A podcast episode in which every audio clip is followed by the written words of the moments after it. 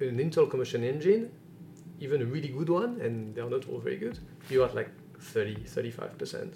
So when you're filling your tank full of fuel, two thirds, more than two thirds of it, it goes away, is wasted through friction and heat. That's not great, is it? And hydrogen is somewhere in the middle. So hydrogen, uh, uh, the overall efficiency of the car is not as good as battery electric cars. It's a lot more complex. On today's show, we are diving into the world of Formula E and exploring the relationship between Genpact and Envision Racing. Is Formula E the future of motorsports? And are electric vehicles really the answer as we try and find vehicles that help combat the climate crisis? That's all to find out in today's show, your edition of Tech Talks, the weekly technology podcast with myself, David Savage, powered by Nash Squared. Before we dive into the podcast, you'll notice myself and Amber talking about the race weekend in New York as coming up this weekend. Well, actually, this podcast was recorded on Friday, so the race weekend was actually the weekend just gone on the 17th, 16th, and 17th of July, and Envision won. Uh, congratulations to Nick Cassidy, who I had the pleasure of speaking to for a good 20 minutes whilst I was up at their garage in Silverstone, and congratulations to the to the Envision and Genpact team, uh, just showing that what you're about to find out about with regards to uh, data analytics and the insights that data give them really do work.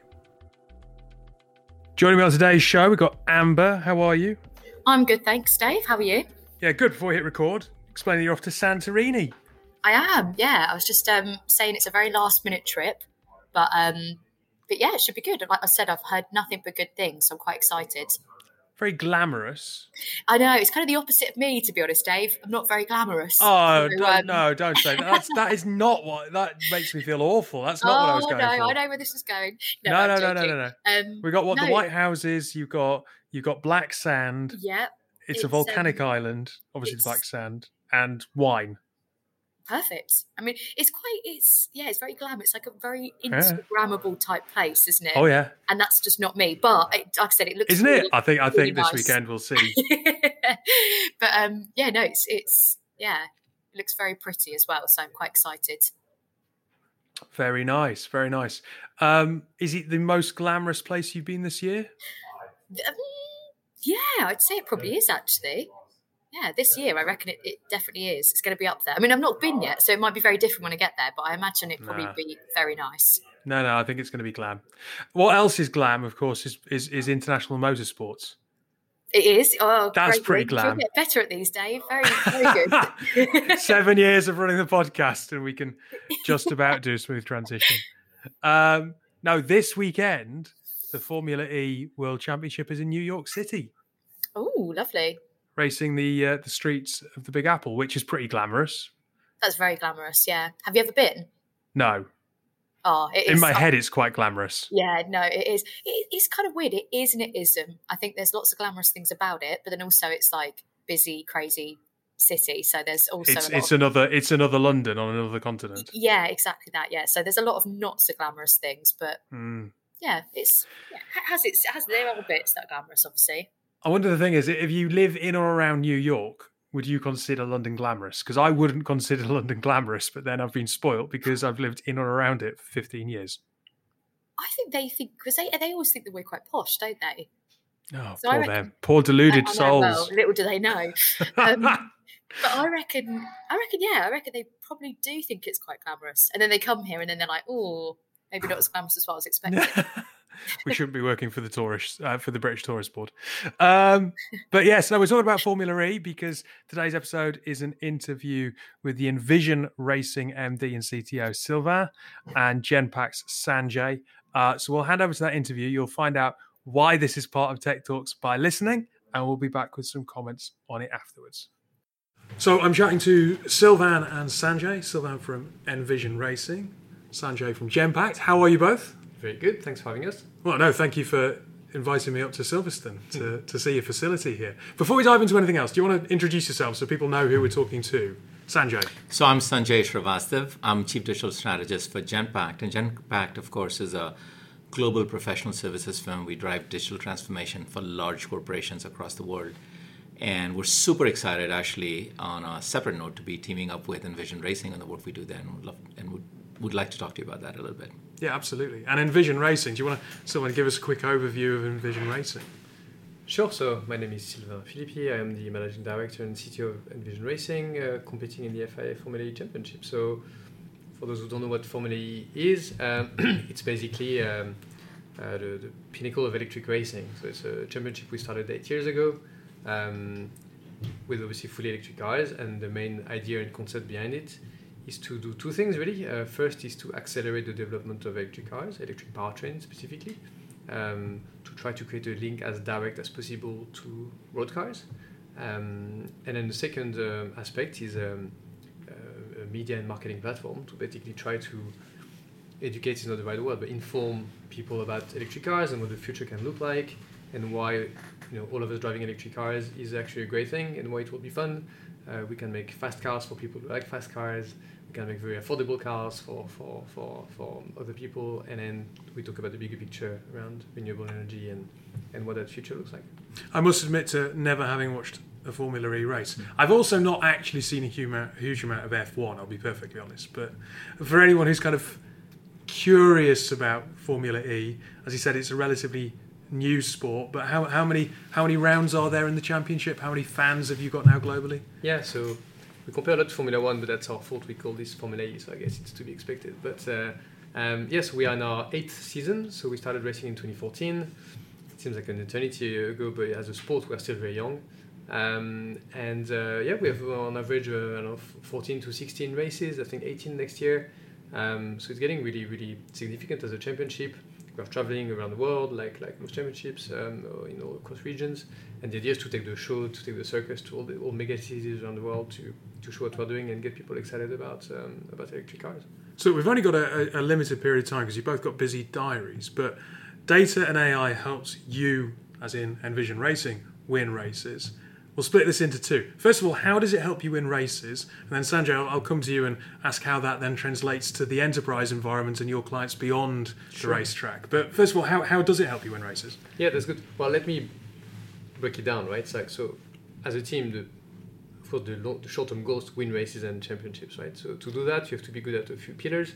First one, you need a good car, because that's saying, right? So working on the powertrain. So we have partnership with manufacturers to do that. Then you need drivers. That's also my job to make sure we have the best drivers possible. Um, but then you have everything else. You have the operations of the team, the optimization of the team, the car performance, and so on. And that's where really data comes into play. Pretty much everything we do is data. Like if you sit in any meetings in my team any day of the week, it's always about data because that's how we optimize and, and go faster. It's not really new in motorsports. It's kind of always been the case, at least at top level motorsports. But because we race electric cars, we took that to the next level because really that's how you make an electric car go faster. Of course, I have a team of mechanical engineers that can make the car fundamentally go faster through vehicle dynamics and mechanical changes and so on. But really, once you've done that, everything else is data and software. Uh, that's just how electric cars work. So you can take the exact same car, and every race we take that exact same hardware and we make it faster through software and data. That's how you optimize the energy going from the battery to the motor and, and so on. So it's really critical, and it's critical then you can break it down further into several aspects. Data is absolutely the tool number one for car performance. Uh, you know, we have uh, free practice sessions, qualifying and race usually on the same day. So you gather that kind of real world data, you compare to what we do here in Silverstone in the simulator, and then you try to make this correlate, and that improves your models, and therefore you go faster. And you were saying you have a lot less time than Formula One. Kind of people will be familiar with a whole weekend. You've only got yes. very limited periods of time. Yes, indeed, we like to make our life difficult. So, so I have far fewer people at the track than, than Formula One, and what Formula One do typically over three days, we do it over one day. So we have sometimes just an hour in between sessions. Yeah. So that's a very very short amount of time to look at all the data we have. So so that's that's the car aspect, and then that's not the end. Once you've done all that really well, you still have all the strategy element to it. You know, we are not a Formula race is not a time trial. You're not on your own. You're competing with 21 other cars. So it's absolutely critical to understand what they're doing, and therefore the strategy comes into play. So again, data, and that's where Genpact play a huge role uh, to help us. Is how do you structure? How do you gather the data in a better way? How do you structure it in a better way? How do you analyze it quicker, mm-hmm. so you get insights quicker? Because the information two hours later is worth nothing to me, but that information 10 seconds after it was created is very important to me. So how do you do all of this? Uh, then uh, uh, brings uh, brings an, an, advantage because you know to wrap up, as I said, you can have the best car, best drivers, best everything else. If your strategy is very poor, you're not going to win races. Yeah, yeah. So it all comes together, and the common denominator is that everything is based on data. So Sanjay, br- bring that to life. Give us an example of because what what Sylvain is describing yeah. there is is quite kind of high level concept stuff. Yeah, well, listen. I mean, I think the, the the key thing to take away from what Sylvain just said is that, and we're seeing this in enterprises and corporations across the world data is emerging as its own asset class. It's it's it's not a byproduct of automation. It's not a collateral that comes by. It's not something you just need to keep around in case you might need it. It's its own asset class, and that's super important. I'll bring that to life with two or three examples. One I think we can all personally relate to. Years ago, I used to drive around, and I'm sure you did as well, with a GPS locator. You'd know on the map where you were at any point in time. It was a great thing to have because you knew where you were, and then you could compute in your head where you needed to go. Today I drive with an iPhone. And it tells me it takes, it's going to take me exactly how much time for me to get from here to there, and it's going to and it'll tell me if there's a traffic jam on the road, which other route to take. And if you think about it, and you take a step back, the difference in those two worlds, it's not the automation because satellites were always around. The GPS, uh, the fundamentals of GPS technology always existed. Visualization's gotten a little better, screens are a little more compact, but fundamentally you had that. The thing that has changed is the data because the data that allows you to machine learn what on Tuesday afternoon at 4 p.m. from this place to that place looks like is the data that tells you what the other cars are driving at and how do you use that to then figure out where you where you're going to be and which roads are clear and which roads are not. And so the data is what's made that difference. And you and i can just feel it because you just think about driving 10 years ago with a gps locator and think about now we can actually predict exactly what time you're going to arrive um, at the office. That's a simple example in personal lives, but you expend, extend that into the business world. You think about supply chain and all the issues we're having around the world today uh, with supply chain, and it's about knowing where every single SKU is and where every piece of the raw material that's required to make that SKU and where it's located, where it's sitting, and then predicting and forecasting how you get it all together. Mm. You get that right, you shave a few points off of inflation. You get that wrong, you've got a worsening problem on the on the table, and that's a great business example um, that comes to mind. I'll give you one more business example, and I'll turn back to you. Um, you know, I've always thought about e-commerce, and it's such an amazing uh, progress we've had on that front. And then we're all used to waking up on a Monday morning and you know you go to your favorite e-commerce site and you open up the page and the first thing it does is here's a few things you know we recommend you to look at and you'll kind of look through a few of them and maybe a couple make sense and a couple don't. That's the best we're at today. But as data comes through and AI technology gets better, that is going to improve and that prediction accuracy of that recommendation engine will get better. It's going to get to a point where one day it'll predict nine things out of ten that you will want to buy. And when that day comes, you know what the what will happen? The business model will change, and those companies will actually just ship out a package to you. Yeah. You open the door Monday morning to go get your papers, a package lying on the doorstep. You bring it in, you open it up, ten things in it. Nine of them you were going to buy later that week anyway, so you just take it in. One thing you didn't want to buy, you put it back in the box, you put it on the doorstep. Someone comes and picks it up. It's a completely new business model, and it's happening because data is driving the insights to make that decision. We know data is incredibly powerful. Um, you're working with a team here, you know, the, the greenest car on the greenest grid um, the future of the planet is obviously something that everyone is conscious of right now and is at the heart of the kind of the mission behind Formula E. Only 22% of CIOs out there are actually thinking about reducing their carbon footprint of their technology themselves. It's a, it's a shockingly low proportion of digital leaders. As someone who works in a solutions business and has this much insight around data, how can you try and help them understand the impact of data itself and the impact, I suppose, on, on the environment? Yeah, it's a great question. I think, look, I think I, I just simplify this into a one, two, three for you, right? I think step number one for us is getting an awareness out. And I think the work we do with Envision Racing is really just that because it shows you the alternative. It shows you that this thing's affordable, that it's accessible, that you and I can drive it, that it has different implications for the earth we live in. And that awareness and getting that out in a pervasive fashion is really important for us. So that's step one. Step two, which is also the work we do together, is actually about building the baseline, understanding what we're doing today. We most companies will not have a sense of exactly what their carbon footprint is. It's just very difficult to get data sitting in different places. They're unstructured. It's not reliable. It's in a different form. It's not homogenized. And so if you walked up to a CIO and say, "What is your carbon footprint today?" You don't get an answer right away. It takes mm-hmm. a lot of effort to put that together the techniques that we're learning together and actually unraveling that mystery on how to do data management, data engineering, harmonization, normalization, and bringing it all together in one place is super important. So that's step two.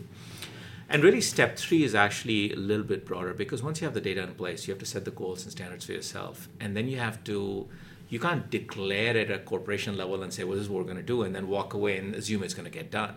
You have to translate it into small nudges, into small little iterative things that people will do. And that doesn't come from a high level top down statement. That comes from being reminded and nudged at the right point, at the right place for the decision you're making. You know, you have to go from here to there. Here are the three trade offs you have, uh, three options you have, and here's a trade off in carbon as you look and evaluate those three options. Yeah.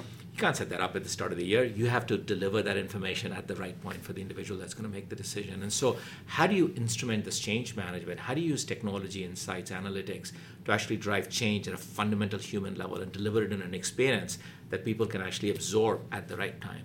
If you go through that step one, two, three, I think it's a great starting point for anyone that's um, getting on this journey. Here comes the stupid question from someone who doesn't know what they're talking about. But why EV? Why not hydrogen? Because that's the conversation all my friends are having right now.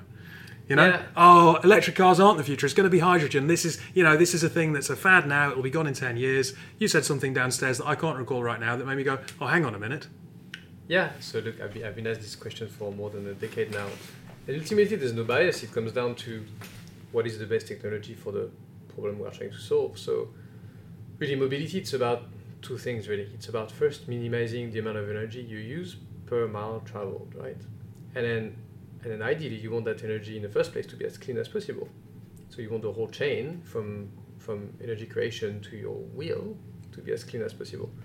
So, you have, you know, internal combustion cars, petrol. You have hydrogen. You can do two things. Either you can burn the hydrogen through an engine, or you can go through a fuel cell, and your hydrogen is basically an energy storage for your electric motor. Or you can go battery electric car when you remove all of that.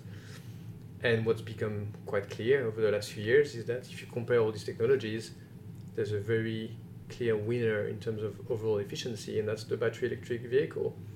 And that's just physics. You can't really beat it. So a, a well-designed battery electric vehicles, uh, battery electric car with tech, tech coming from formerly high voltage, high power density, all the stuff we're developing that's going to road cars, will achieve a system efficiency of the whole car of let's say 80 to 90 percent.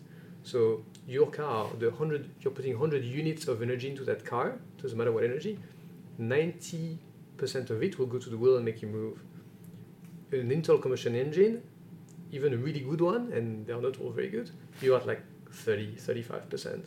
So when you're filling your tank full of fuel, two thirds, more than two thirds of it, it goes away, is wasted through friction and heat. That's not great, is it? And hydrogen is somewhere in the middle. So hydrogen, uh, uh, the overall efficiency of the car is not as good as battery electric cars. It's a lot more complex uh, because you have to make the hydrogen in the first place. You have to store it at very high pressure. So you also need a really big car. We don't really know how to, how to make a small hydrogen car yet. And then just the cycle of going from making hydrogen, storing it at high pressure through a network of stations that don't really exist. And then the process even just of taking that energy, go through your fuel cell to create electricity that then goes to your motor. I don't know the exact numbers, it depends on technology, it's changing a lot, but it's just nowhere near as efficient as a battery electric car. So that's the main reason. And then the second aspect is you have to look at the vehicle in its ecosystem. And the battery electric cars, and to be fair, a lot of people don't know that yet, and that's, that's fair, it's up to us to explain. The natural question is people say, oh, if you have millions of electric cars on the road, the grid's going to collapse, we can't make enough energy. That's actually the other way around. If you speak to a grid experts, all the grids are being decarbonized, and you are using less and less coal and nuclear, and you go with renewables.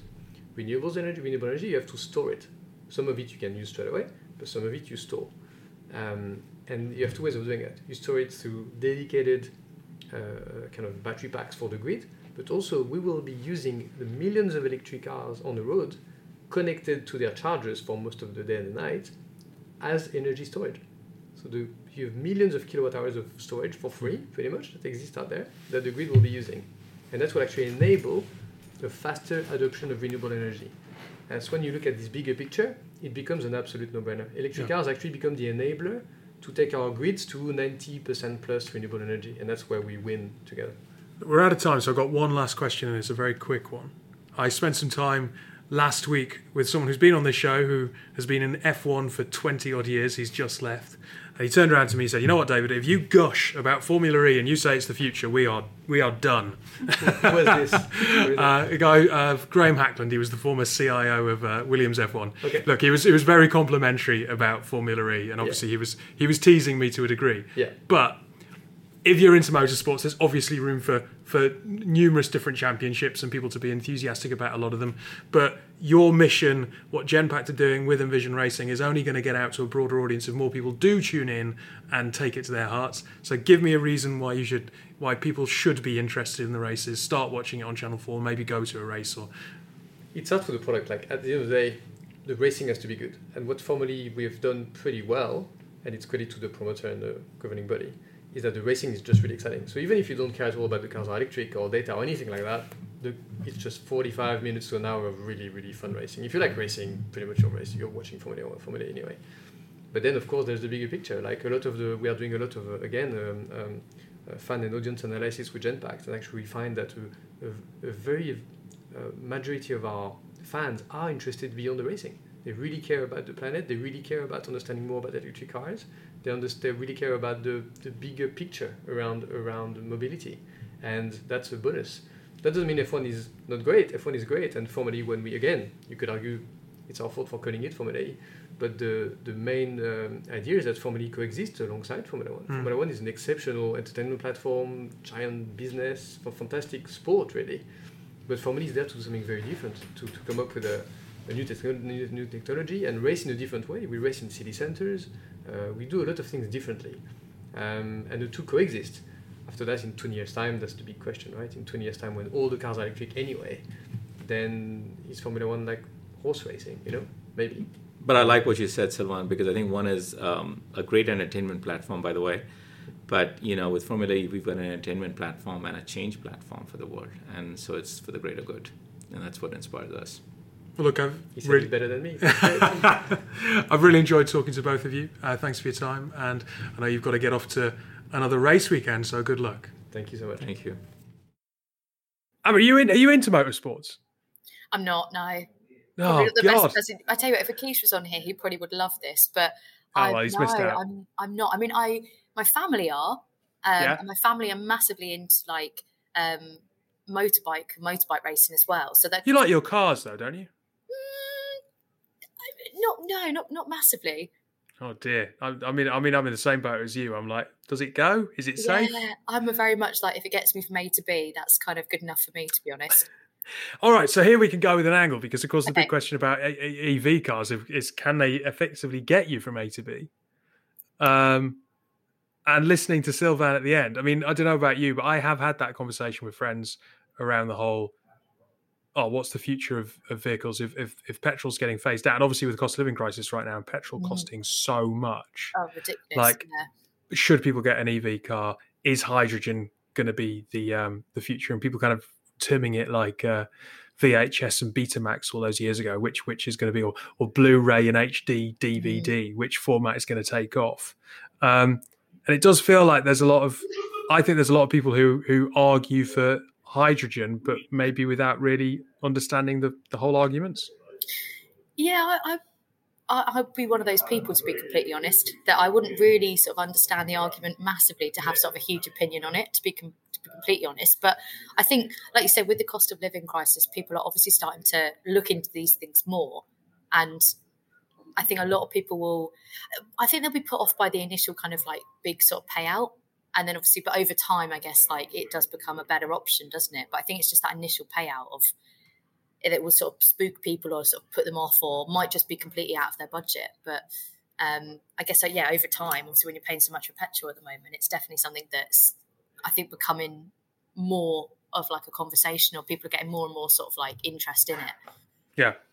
I think I think what Sylvain said was really interesting around the fact that if you get more EV vehicles on the road, or sorry, electric vehicles, no EV vehicles, too many vehicles uh, on the road, then you're going to end up with more storage because those cars, whilst connected to the grid, can act as storage, and that can um, basically take grids efficiency up to ninety percent. That's not something I'd ever really con- considered.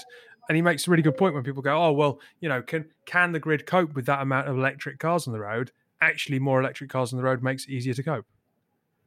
Yeah, do you know what? There's so many things that you don't really think about, do you? Like I say, that would never have crossed my mind because I just think you obviously charge your car up and then you just imagine that you just go and then that's And just kind of it. it. Yeah. Yeah, and then you just charge it up again and then again, obviously vice versa, and it just continues that way. So and you don't don't think about it being kind of symbiotic and, and, and hooked into the grid. yeah, that's what I mean. Like these things, until he obviously sort of spoke about it, and I was listening to the pod, I was kind of like, oh, right, well, that's something that would just, I don't know. I'm sure like the everyday person who obviously doesn't own one of these cars would just not even know that that's like a thing. Yeah, yeah, absolutely. And and when he, you know, when we're talking about that kind of cost of living crisis, when he goes on to talk about the fact that, um, you know, when you put fuel in your car, only thirty percent of that gets to the wheel, and the amount of wastage through friction and heat versus ninety percent getting to the wheel on an electric car. I had no idea about that Yeah. kind of difference. like you say, and I think at the moment that's something that, yeah, well, I obviously touched upon it a minute ago, but obviously petrol going up so much. I Yeah. didn't realise it was such a, a staggering difference as well. Like that's not even they're not even close to those kind of numbers, No. really. Like, that's a huge, huge difference. So you could get so much more for your money. You can get so much more mileage out of it. Whereas obviously in this one, it's well with petrol, like you say, it's it's can kind of just gets drinked up, um, and yeah, you just don't go as far at all, do you? What do you think about the data science angle? Um, I again, I wouldn't have expected it to make that much of a difference. And this sounds really, really naive. And this is from someone who doesn't is not into cars, and I guess doesn't know a great deal, obviously by the sounds of things, on data science either. But I wouldn't have imagined it would have obviously linked in and then made such an impact. You'd see Yeah. them as like very two very kind of separate things almost, wouldn't you? Like Yeah, for them to kind of come together, I think that's really what's quite innovative. But like say, you, I see them as two sort of polar opposites. So you wouldn't have thought that they would have been put together and then actually been, yeah, making such a difference. The fact that they have been put together. I mean, the, the fact that they described that, you know, Formula One, for the example, you know, has two and a half days, three days at a track versus Formula E that's just there for one day, you know, qualify, uh, practice qualifying rather in the race, all in a day, and that they get two half an hour practice sessions. Therefore, data and any data they can glean from the track is so crucial to race strategy and making mm. tweaks in terms of making the car competitive. I mean, you could, it would be such an amazing, exciting experience for a data scientist to work in to have that very tangible. Here we go, we're getting the data, here's the analytics, and seeing the results. You know, across mm. 14 races, it's going to be 18 races next year, seeing the fruits of their labor out there on telly in in reality, working or not working. Yeah. Well, that's the exciting thing, isn't it? I guess that's technical technology is like as a, a whole, really, is um, like you say, you can actually see like the impact that it's having, especially with Mm. this. Like, obviously, they they got access to all those insights. Obviously, they know that the car and the performance is better because of obviously what they've done and the product and, and everything that they're sort of they're using. So, yeah, I don't know. When you put it like that, it's quite um sort of remarkable, isn't it? Really, like you wouldn't think that that would be making such a massive, massive difference to their Yeah. their performance. And I don't necessarily think that Formula E is the be all and end all future of motorsports, because I think you'll always, in the motorsports category, kind of have people who yearn for that sound and that noise and, and that traditional kind of buzz of it. And, you know, Formula One is a very exciting product. Um, but I can see how teams like McLaren and Mercedes entering Formula E, Mercedes this year, McLaren next year, all that money getting ploughed in. Um, teams like Envision setting themselves out to be the greenest grid, sorry, the greenest team on the greenest grid, is leading to leaps forward Mhm. in electric vehicle technology, and that will translate down quicker as a consequence of this championship to everyday car users like me and you um, making journeys and worrying about how much it's costing. Yeah, like say, even sort of those tiny, small sort of changes. If everybody makes some small changes, you know, eventually it starts to make some sort of difference, doesn't it? Yeah. I guess with something like that, though, like you said, I think so many people are kind of like bought into the sort of the traditional way of, of racing. So to move away from that completely, I think will just will, will obviously take time. And like say, some people will just prefer how it's obviously done at the minute. But um, but yeah, I mean, it's all sort of going in the right direction, I guess, isn't it? Yeah, absolutely, absolutely. It's it's intriguing, and I think it'll be very exciting to see how it develops. the The third generation of car is out next year. Um, when I was there, they were talking um, about that. I think it's something like eight fifty or nine hundred horse horse brake power, whatever, for the new cars. They're faster than F one cars and lighter and quicker. So F1's an amazing product and will be here to stay. But Formula E does offer an exciting alternative, I suppose, for racing Yeah. fans, and they can all kind of coexist and, and be different things for different people. Um, but yeah, at the time of recording, uh, where are we? So we're recording on Friday, as we said, New York coming up this weekend. But by the time this goes out, that'll be last weekend. So good luck to the Envision Racing team. Good luck to Nick Cassidy, who I spoke to for about 20 minutes. Um, it was hilarious, Amber. It was he was stood next to me, a guy who drives this car for a profession, obviously very well, mm. next to a simulator. He's like, "Oh, do you want to go?" Like, no, not so much. Not so much. and also, not not whilst the professional racing driver sat stood Oh there. yeah, I was going to say. And also, as someone who doesn't really appreciate cars, Dave, I imagine that lots of people would have absolutely been dying to be sat in that seat, and you were just like, "Oh, probably no." Probably no. not. I can do without embarrassing myself. I'm all right, thanks. No. I had to drive around the M25 to get here. That's enough. yeah yeah, no, that's like I said, that that probably be enough for me as well. Sitting on the M25, and then I think, you know what, I've done my bit of driving for today. Exactly, exactly. Well, look, um, everyone, uh, if you're listening to this, it's probably in the if you're in the UK, it's probably during an extreme heat wave. So mm. fingers crossed you're managing to keep cool. Uh, we'll be back next week.